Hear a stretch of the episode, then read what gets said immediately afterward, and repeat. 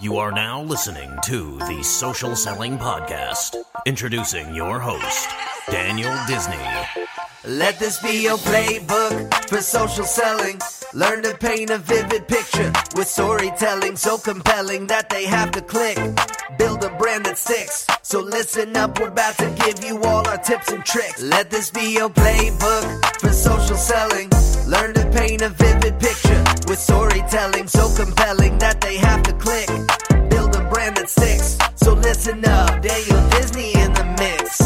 They say that your network's your net worth, but you don't really know where to start first. No need to stress, learn from the best. Every episode after the next. Step away from the ways that we used to sell. Nowadays, emails don't do so well. Cold calls getting wrote off. Oh no. But you can amplify that when you social sell. Daniel Disney will provide. What a guy. The ultimate LinkedIn sales guide. Daniel Disney will provide. What a guy. The ultimate LinkedIn sales guide. Let this be your playbook for social selling. Learn to paint a vivid picture with storytelling so compelling that they have to click.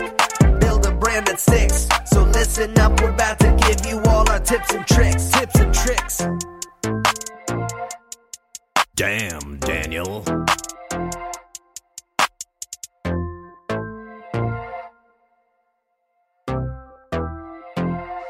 And welcome to the Social Selling Podcast with me, your host, Daniel Disney. This show is designed to bring you the latest, greatest tips, tricks, and strategies in the world of LinkedIn and social selling. First of all, I want to say a huge thank you to our two amazing sponsors. First of all, gong.io, the biggest and best revenue intelligence platform. They help you capture customer interactions across calls, meetings, and emails, understand what's being said in those interactions, and deliver real time insights that help you win more deals. So please make sure you go and check out Gong if you haven't already.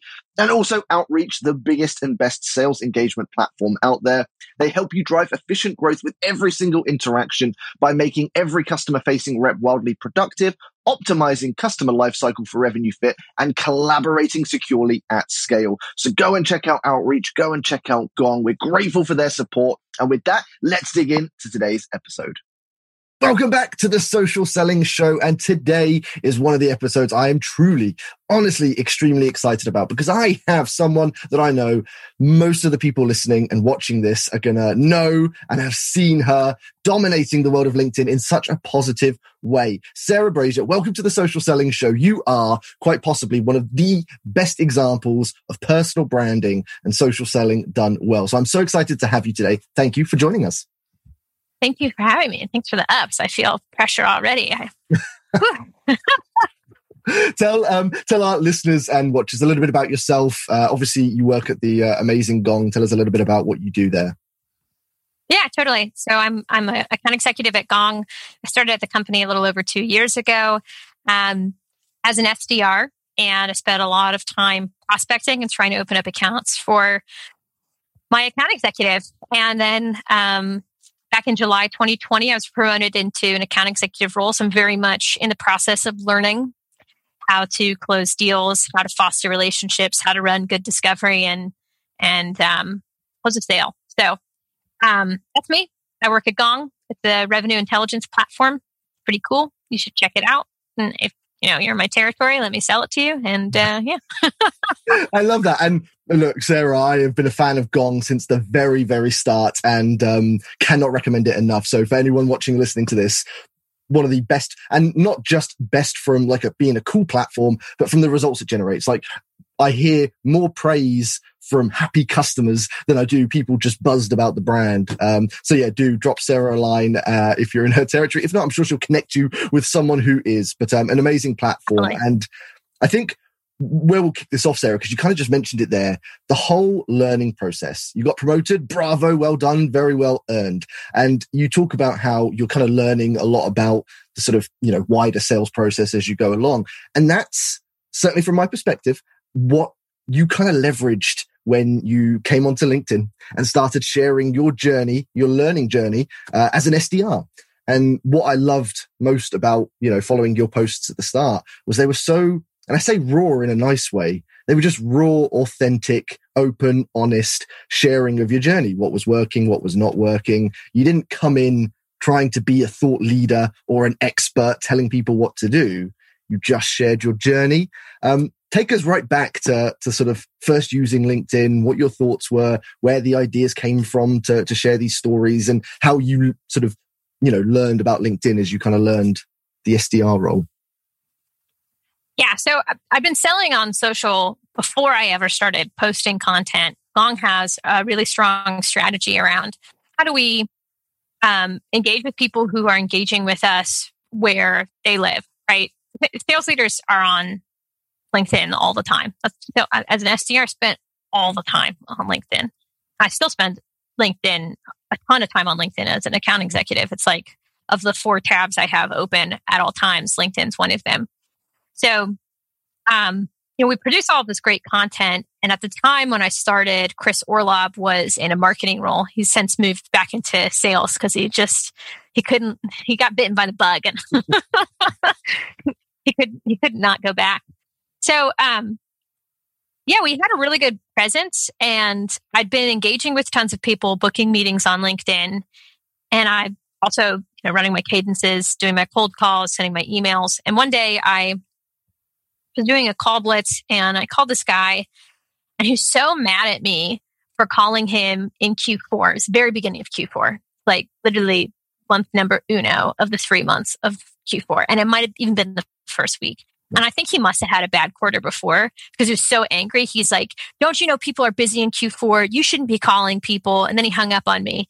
And I thought, man, that's so silly because you're a sales leader. You even if you're not having your reps, like even if you're not in charge of pro- people are prospecting, your reps are still trying to close business. And the way you close business is through having conversations and driving timelines and moving things forward. So what? and I just couldn't get it out of my head. And I thought about it and I thought about it. And I shared the story with a couple people I'd been talking to at work. And I thought, man, that'd just be really funny to post on. That'd just be a funny post because it's just so ironic. So I posted it and I didn't think anything would happen. I posted a couple times before and, you know, at best I got 10 likes and I, I'm, I wasn't ever going for likes. I just thought it was funny and the other people would get a laugh out of it. Um, but the post blew up and it was crazy because I posted and then I think I like, you know, turned off LinkedIn and, you know, did some work went home, ate dinner, and I woke up the next day and there was like, you know, 10,000 likes or something. And the post eventually got to like 1.5 million views, which wow. impressive numbers for LinkedIn. Yeah. Um, it, it's, my, it's my most popular post to date. I've, I've never gotten close to the glory of that one. Um, and I thought, oh, this is crazy. And uh, everybody on the reason I found out about it, somebody on our company Slack was like, man, Sarah's post is blowing up.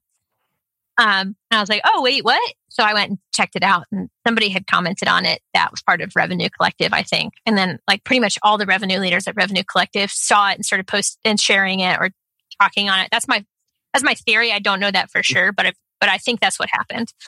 Anyway, I thought I got a ton of leads out of that actually. There's like a lot of people who reached out to me and said, Hey, Sarah, like, we'd love to come check out Gong. Like, we'd be really interested in purchasing Gong. I was like, man, this is great. This is the easiest prospecting I've had. This is so um thought I should just keep posting. I should just ride this wave, post more, see what happens, and just share things that I think are interesting. And um and that's and that's it. That was it. I just posted something I thought was funny, and then I just kept posting things I thought were either funny or interesting or just observations about the paradoxes that happen within the industry itself. And um, the, the so much of sales is like a no brainer that you feel really dumb when you make a mistake. But until you make the mistake, you didn't realize that that was the thing that you were supposed to do is the thing that you were supposed to do, you know? And um, I'm, as a fairly new person to sales, I'm just constantly falling on my face and going, man, why didn't I see that? so that is that is the world of uh, a world of sales. Quickly taking a step back, Sarah, how long did it take you to write that first post? I don't know, like five minutes, two minutes. Not, it wasn't very long. It was just like boop doop. Uh-huh. I love that because I think one of the biggest misconceptions with LinkedIn and certainly social selling is you have to spend hours a day creating content and you spent five minutes sharing a story and it blew up. And that's not to say, you know, it doesn't happen every time. As you say, you know, sometimes we have these great successful posts and, you know, it could be hard to, to reach those heights, but your average is a lot higher than most people. You know, you are consistently putting out great content that's driving great engagement and you hit those little viral posts every so often, which is, which is fantastic. But I love that sort of time investment piece, couple of minutes. And as you say, growth in audience, growth in brand, inbound leads generated from it. You know, for five minutes work, that's a pretty decent ROI. Um, moving, you know, as you started to share those posts, do you find it, I mean, especially as you've been doing it for a long time now, do you find it harder now finding things to write about, having been writing for the last sort of couple of years? I don't know if it's necessarily harder to find things to write about because I'm in this constant cycle of learning. I think it is more a question of before I hit post, I think, is this, um, it, does this need to be on the internet? like, do people really want to read this? If so, why? Or I think, or it comes to a question of just like, what is my bandwidth?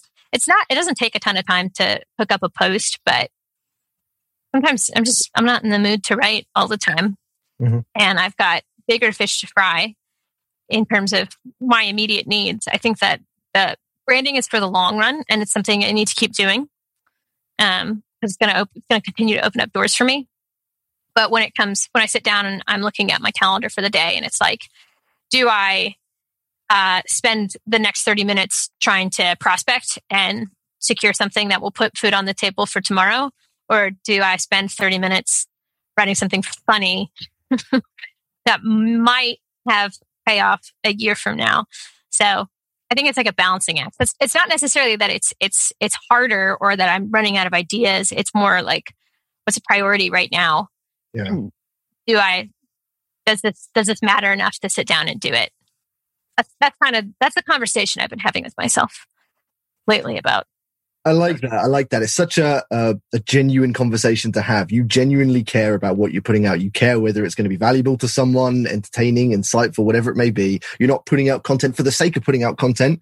You feel the pressure. I can tell you kind of feel this pressure, this brand you've got, this audience you've got, but you're not letting that impact you to the way where you're putting out bad content, which happens to a lot of people. You know, they get some traction, they get a bit of an audience, and then they just start trying to, you know, manipulate it and then make it bigger and, and, you know, it can be very hard to to keep that balance of still sharing good, authentic, genuine content, um, you know, whilst sort of carrying that that weight. And but I love what you said. You're still learning.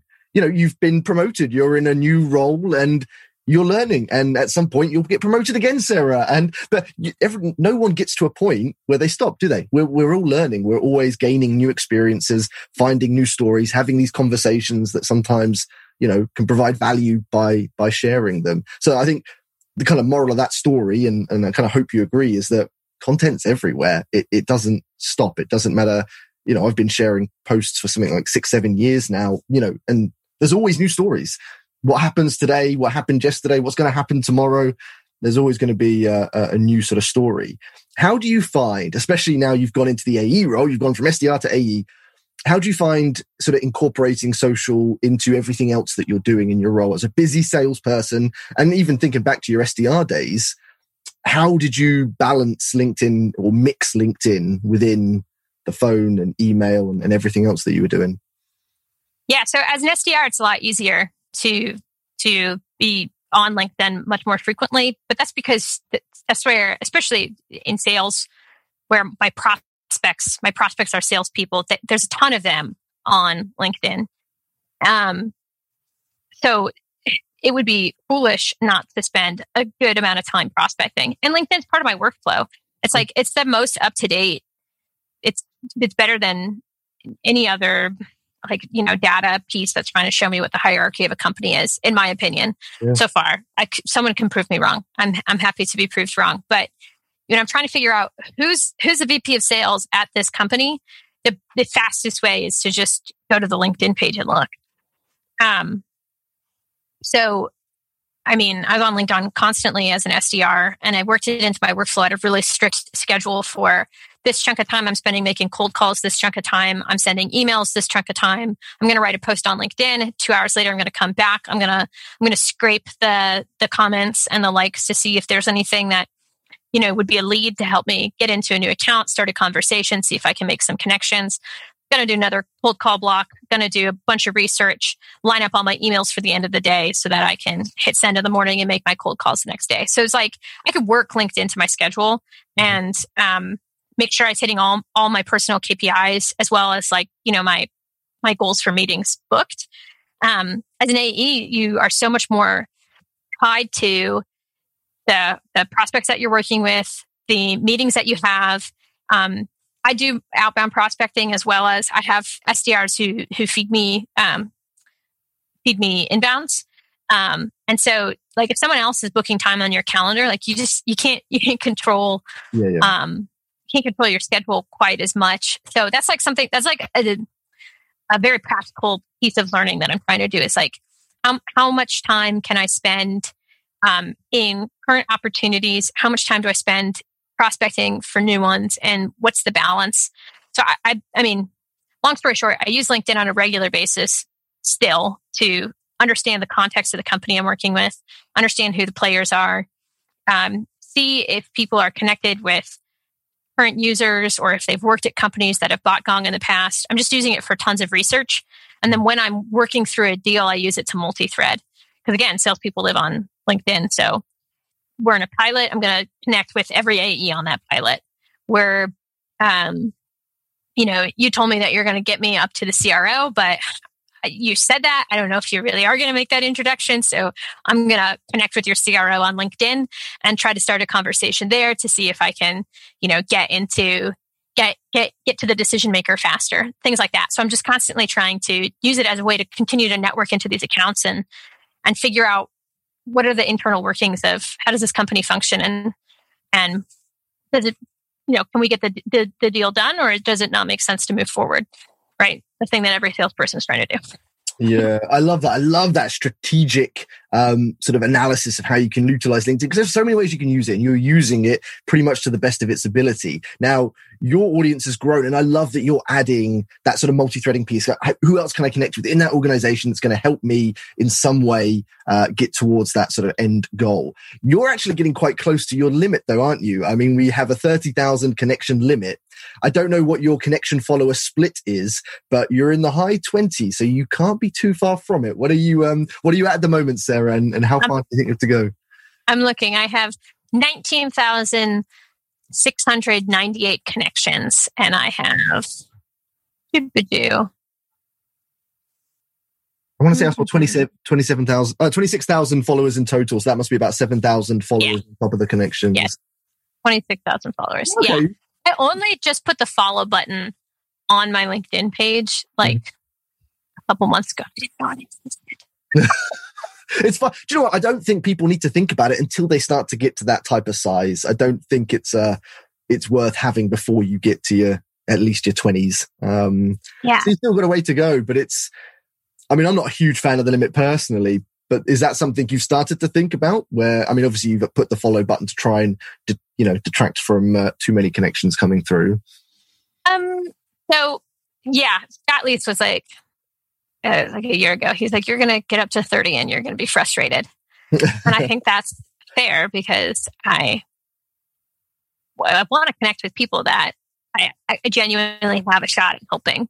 So when people connect with me on LinkedIn, I don't accept every connection request. I accept connection requests where people write personal notes. They, they're like, Hey, Sarah, I heard you on that podcast. That was interesting. I'll accept that because you know who I am. I accept um, connection requests that are like, hey, just talking about content or something that like there's actual genuine interest. I don't accept connection requests with notes that are like, hey, I looked at your profile and I think we have a lot in common. we both work in marketing. I'm like, no, we don't. um, and I um, accept connection requests from people who have the have you know work in sales, from SDRs, account executives, VPs of sales, stuff like that. Um, and less so uh, connection requests from people who I'm like, I don't, I don't know what value I could provide to you, and I don't know what value you would add to to my network.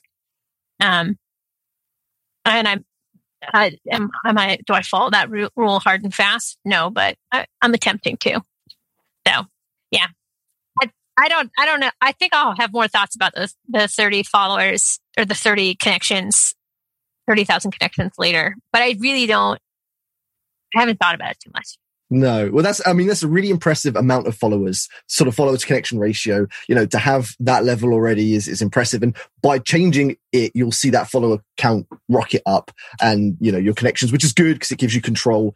Um, interesting question though, Sarah. When you send connection requests, what's, how do you personalize? Do you do the same thing? Do you do a bit of research, try and reference something of theirs when you're connecting with a decision maker or, or someone you want to connect with? Yeah, it depends. So uh, it depends on how much I want to talk to you. Um, it depends on the the context for the connection request. Say we have a meeting lined up on the calendar. I'm going to send you a connection request. I might put a note like, "Hey, we have a meeting later today." Mm-hmm. Um, but once we've met and like we've been working together, I think it just makes sense to connect on LinkedIn. So I do that. Um, if I am prospecting someone, um, I look at what is happening on that person's profile. Are they uh, connected to a lot of people? Are they posting on LinkedIn? Are they sharing stuff? Are they actually spending time on the platform? Because there's no point in sending a connection request to someone who's never going to see your DM or accept it because they, you know, they don't get on LinkedIn. They get on LinkedIn like once every three months when their marketing team forces them to. um, so if somebody is super engaged, then I'll try to send a, a personalized connection request um, about something that they've either recently posted about or something within their profile. If I can't think of anything good to rate, I just send the connection request and I don't add a note.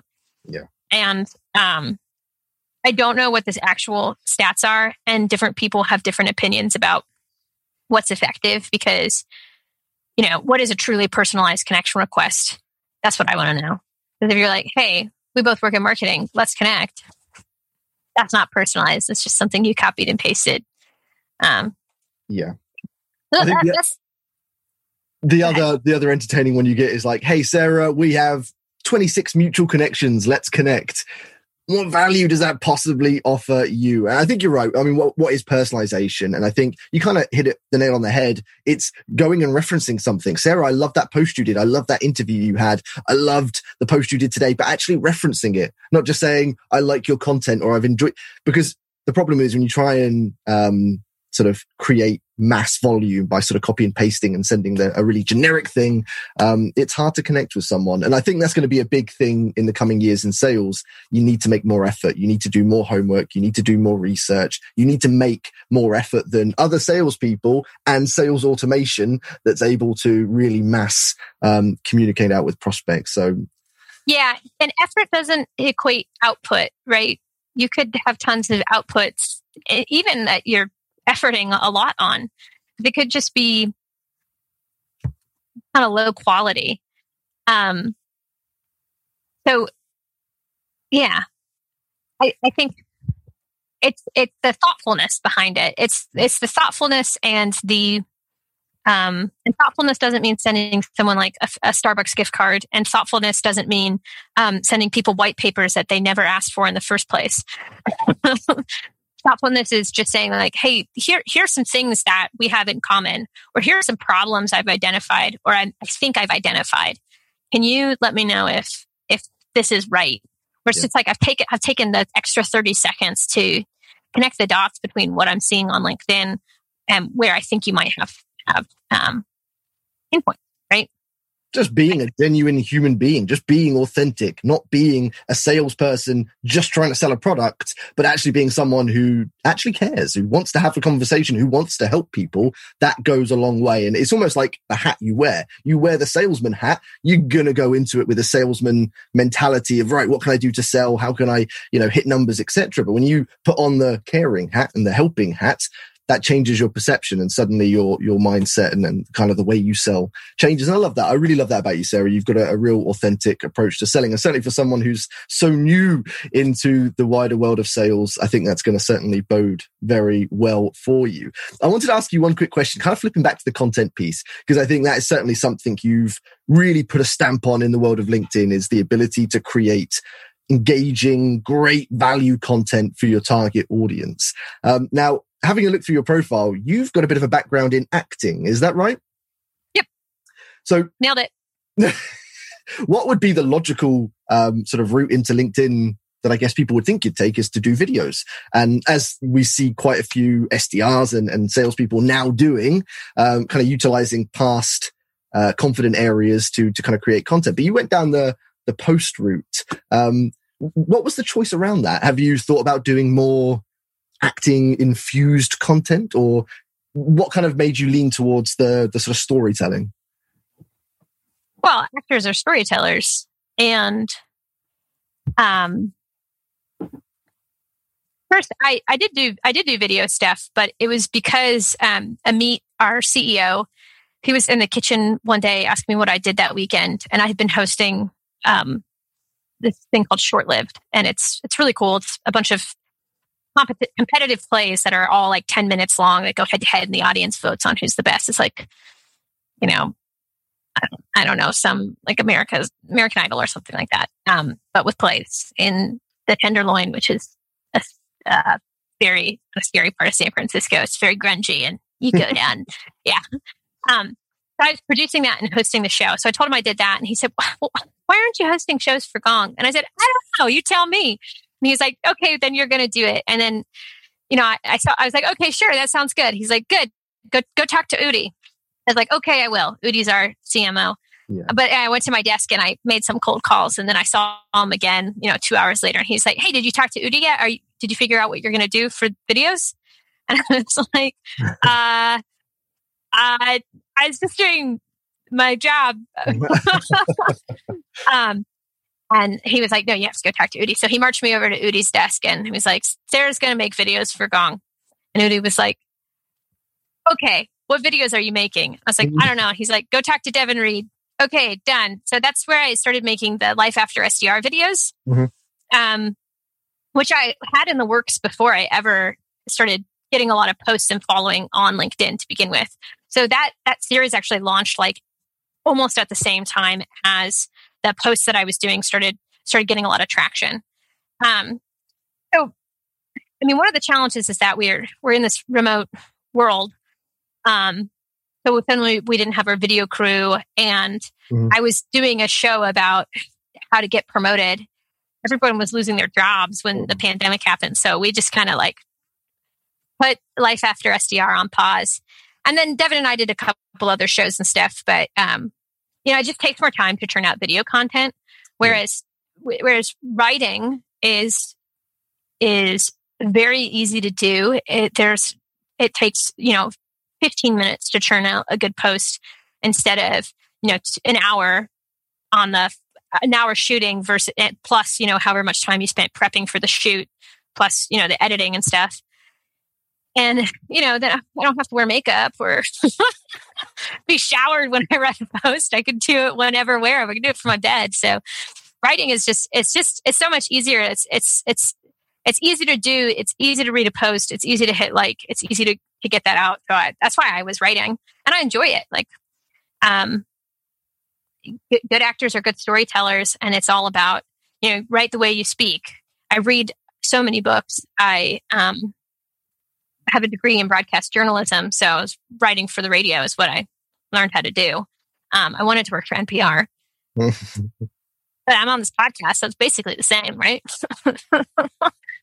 um, so yeah, it's uh, I don't know. I, that's why I didn't do video. That's why I, I write more posts. But then we made some videos here and there. Maybe I'll make some more. Maybe I'll maybe I'll have a a big video campaign next month because I'm inspired by this conversation. well, I've seen your video, Sarah, and you are great on camera, but I get exactly what you're saying. Not only are text posts easier to create, they do drive more engagement. And videos have their benefits. They are growing in popularity. They do generate good numbers, but it's certainly not anywhere near the same as a, as a good text post at the moment. And that may change in, in coming months and years, but you, you were spot on to kind of, I think, focus on that. Um, quick question. Do you write on the spot or do you plan in advance for these text posts? So is it all in the moment when you're going to post it or do you think about it the day before? Do you keep notes of ideas? How does that process work for you? Um, typically what happens is I think of something where I go, man, that's stupid. Or I remember when that happened. That was frustrating. Or why did I ever say that? Or man, I'm really struggling with this problem. I wonder what other people would do if they were in my shoes. Um, and I have 15 minutes free between calls. So I go, I'll just run about this on LinkedIn right now.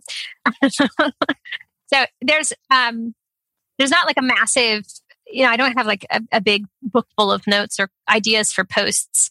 It's really whatever um, is top of mind, either that happened from a conversation like this or something that was happening on LinkedIn in the in the DMs or something that we talked about in a team meeting or something that's happening in one of my deals.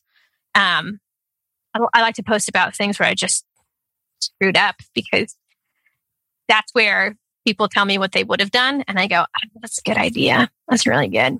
That's really good. I'm going to steal that for the next time I get into this situation.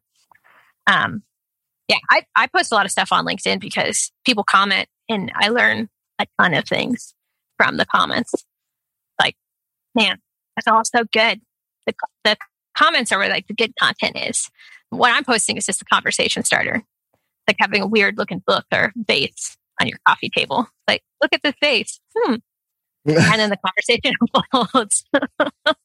I love that. I love that. So many people don't appreciate the power of learning from LinkedIn, not just from your comments, but from other people's posts, other people's videos. And there's so much. We were, you know, you think back to pre social media days, you were limited to whoever you were surrounded by in your office. But now we're surrounded by the best salespeople that are active on LinkedIn, sharing their thoughts and insights, again, in comments in the content they share. So as a learning platform, it's, it's great. And I love, Sarah, honestly, I love your authentic approach to, to how you create content. It's just so perfect. It's just so right. You just think of ideas, you think of what's good and you go with it. You're not stressing about it. You're not trying to, you know, go above and beyond like, you know, putting in immense systems and spending hours. It's just, this happened. That was good. That was bad. That was inspiring. That was challenging. That made me think. So I'm going to share that.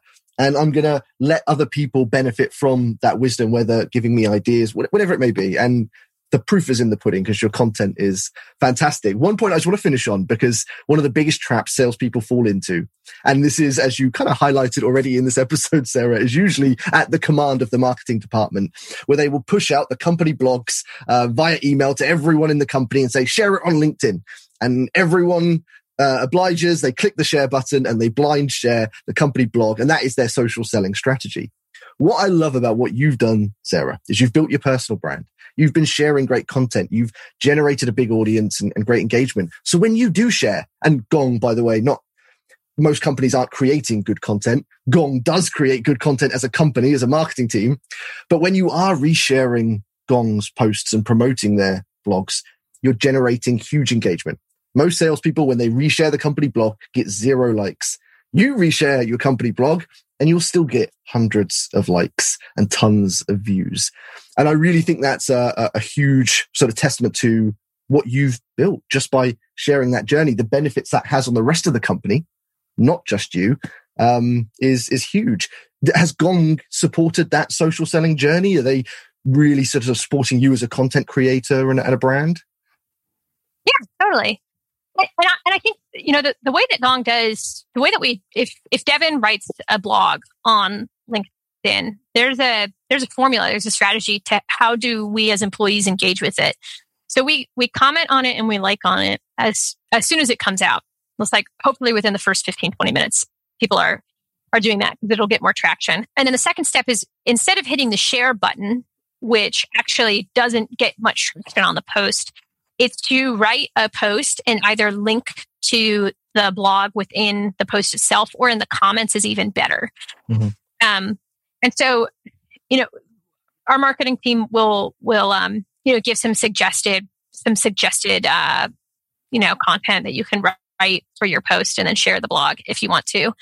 Um, but I always think, you know, my LinkedIn belongs to me. It's not Gong's. It's mine. It's it's all me. And um, it was me before I worked at Gong. It'll be me after I work at Gong. Um, and so I I um, owe it to myself, and I owe it to future state me, and I owe it to the people who decided to click the follow button to um, say something that I mean and I think and um, is is what I consider to be worth reading, not just the link to the blog. So I always like write my own take about, hey, I just read Devin's latest post. Here's why I find it really helpful. Example: the last thing that the last blog he released was, or one of the last blogs he released was about um, yeah, being on uh, meetings where you've got entire C-suite in the room, or just like these, you know, you're selling to seven seven people at the same time. How do you? Those are really valuable meetings. How do you execute on them? And I really felt, I still feel, I wish I had read that before, like two days earlier, he posted it before because I'd had this meeting where I had, you know, the CEO, the CRO, the CMO, the VP of sales, the head of um, sales engineering. And um, I wanted to execute really well um, and make it a very valuable meeting because I think that all those people giving up, they spent like an hour and a half on the phone with me. I think that was more money like w- like watching my presentation than they would have spent on actually buying Gong. Yeah. So, so um, you know, knowing that, knowing that it's a very valuable meeting and that this is something that the company is clearly taking very seriously, I need to execute. So I told that story before I shared the the post because I think that that is something that I mean you're nodding your head. I think that's something that pretty much any salesperson has probably experienced something like that. And um, if you're not prepared for it and you don't know how to execute on that kind of meeting, it's very different than a one on one. It's it's a totally different motion. As I learned on the meeting, they're intimidating. But I saw that post, Sarah. I saw you pretty much shared the post exactly as you just described it. You took people through the journey. You know, I was on a meeting with CEO, CMO, C, you know, etc. And you really laid it. And you took them down. It read like a normal post but you're actually promoting an article that the company had created and you know that you'd consumed you made it relevant to your audience you you gave them a reason to want to read it for them to benefit from it so not only is your company marketing department and devin is an amazing content creator creating great content that's valuable for your prospects and customers you're adding an extra layer of value by sharing your stories relevant to that article as well and that's Sarah, do you know what? That's everything you're doing. You're sharing your stories, you're sharing your journey, and that is giving value to the people that are following you, both SDRs, other AEs that are learning from your learning experiences. But you've also got a huge part of your audience that are sales leaders, that are your target prospects and customers that are also getting value because they'll probably be sharing your content with their SDRs and their AEs and it will be helping them. So this is whole, what I get from you, Sarah, what I hear in this whole episode and everything you write and every podcast you do is you have value at the heart. You just want to give value. You genuinely care about your audience. As you said, the people that click that follow button, you have a responsibility to make sure that they've made a good choice, that you are putting out content that's beneficial to them. And that's, that's the sort of heart and mindset that salespeople should have, not just on social, but on everything they do to give right. value, to help. Exactly. That's what we're doing as salespeople. You know, you, you, the, the reward, you get paid for your efforts, right? You get paid for taking care of people. But, um, and that's great. Like you should want to get paid so that you can have a nice life. But it would be a very empty and meaningless existence if the only thing that you were chasing at the end of the day was being able to get money out of somebody's pockets. It would make it would make the job that I'm doing right now feel icky and gross and unfun, and I wouldn't do it. I mean, I came from a world of, of theater where you make zero dollars an hour and teaching where you make basically zero dollars an hour. um, and I spent a lot of time, you know, coaching speech and debate and working with kids. So, you know, it's, and just like the way that I was raised. I mean, my dad's been in sales his whole life. Um, and, you know, it, we, we owe it to not your job is it's a job but it's also a vocation right you know how you approach what you're doing you can have more of an impact mm-hmm. than just a sale um, and i think that how we approach our daily interactions with everyone around us is super important. Um, and I think that's like at the end of the day, that's like my philosophy about the interactions that I have. I, I want them to be meaningful because I want, I want, uh, I want the person sitting on the other side of the table to feel valued and, and, and that they're heard and that we can solve their problem. Right. I couldn't possibly agree anymore. Um, Sarah, that is such insightful stuff. And what an insightful way to end the episode. Not only have you shared some amazing value from the world of social selling, but we got pretty deep in the world of sales and what sales really should be. And I'm the same as you, Sarah. I couldn't sell something to someone who didn't need it or who wasn't going to get benefit from it. That's not what sales is. People do it, but that's not what sales is. That's not what selling is. I love that that's at your heart. I love that. I, and I know that that goes beyond the wider Gong team. And, and honestly, I can't thank you enough for everything you've shared in this episode, but also the impact you've had. And I mean, final question. Do you ever stop and think about the impact you've had on the sales industry just in the last couple of years? Do you ever think about all of the people you've helped, all of the SDRs you've inspired, all of the AEs that you're inspiring now? Do you ever take a moment to stop and think, that's pretty cool? But no, but I am now. um, yeah, no, I, um, I do think it is it is a really awesome experience to know that you've impacted somebody else. Um, not sales related, but when, when I did speech and debate in in college, it's um, there's the debate side, which is arguing with other people, um, but then there's the speech side, which is it's like dramatic performance, it's like competitive acting. And I had put together a piece, something really simple, just about how um, you know the parent child relationship evolves as you as a child become an adult. Mm-hmm. and um, there's usually this there's this period of tension and and disagreement. And, and sometimes there's a lot of like having to reorient your mind around who your parent is a person not someone on a pedestal. And that involves a lot of grace and forgiveness. So i, I put together that piece and um, i performed it. And a, a couple couple months after i'd done that somebody reached out to me on mother's day. And they said hey um, Sarah, I just wanted to let you know that I saw that performance and I hadn't spoken to my mother in 10 years because she'd been an alcoholic and abusive. And the, those words changed the way I thought about my relationship with her. And I called her right after I saw it. And today I'm having breakfast for the first time with my mom on Mother's Day in 10 years. And um, I was like, oh, I never, I never thought that I would have that kind of impact on an individual. Um, and so that's why I just think like these actions that we do, the way that we approach our interactions, you never know whose life you could change simply by sharing an experience or doing something kind. So that's, I guess that's my driving, my driver behind sharing content. It might not be you, you go have lunch with your mom on Mother's Day, but it could be like you finally got the promotion that you wanted to because you had the tactical skills to, you know, book the meetings that you needed to, or you know have have the challenging conversation with your boss that you're not happy or whatever it is. Mm. um so yeah. That was a very touching and inspiring story sarah and again brings us right back to the whole piece of value. You just want to give. And that give mentality is what's key to, to success in selling. And again, not in the horrible way of thinking, yeah, make loads of money and get loads of commission and stuff, but actually having a positive impact, both in the people that are reading and consuming your content, but also the customers that you're serving, the customers that you're helping, the companies that are implementing Gong and it's helping increase their sales and help their sales teams. That's the impact you're making. You're making a positive impact. You're helping that company, the people within that company benefit, grow and succeed.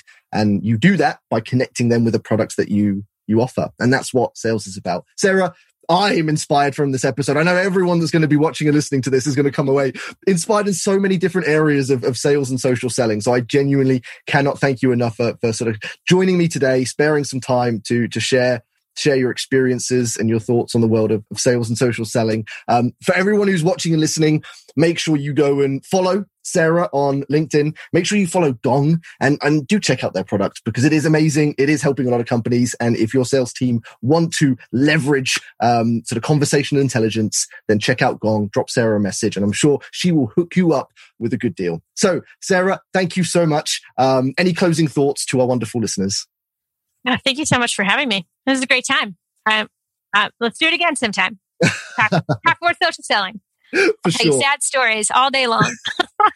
inspiring, emotional stories, Sarah. I love them. It's been a great episode. Thank you so much. Thank you to everyone who's listening. I look forward to seeing you on the next episode. Damn, Daniel.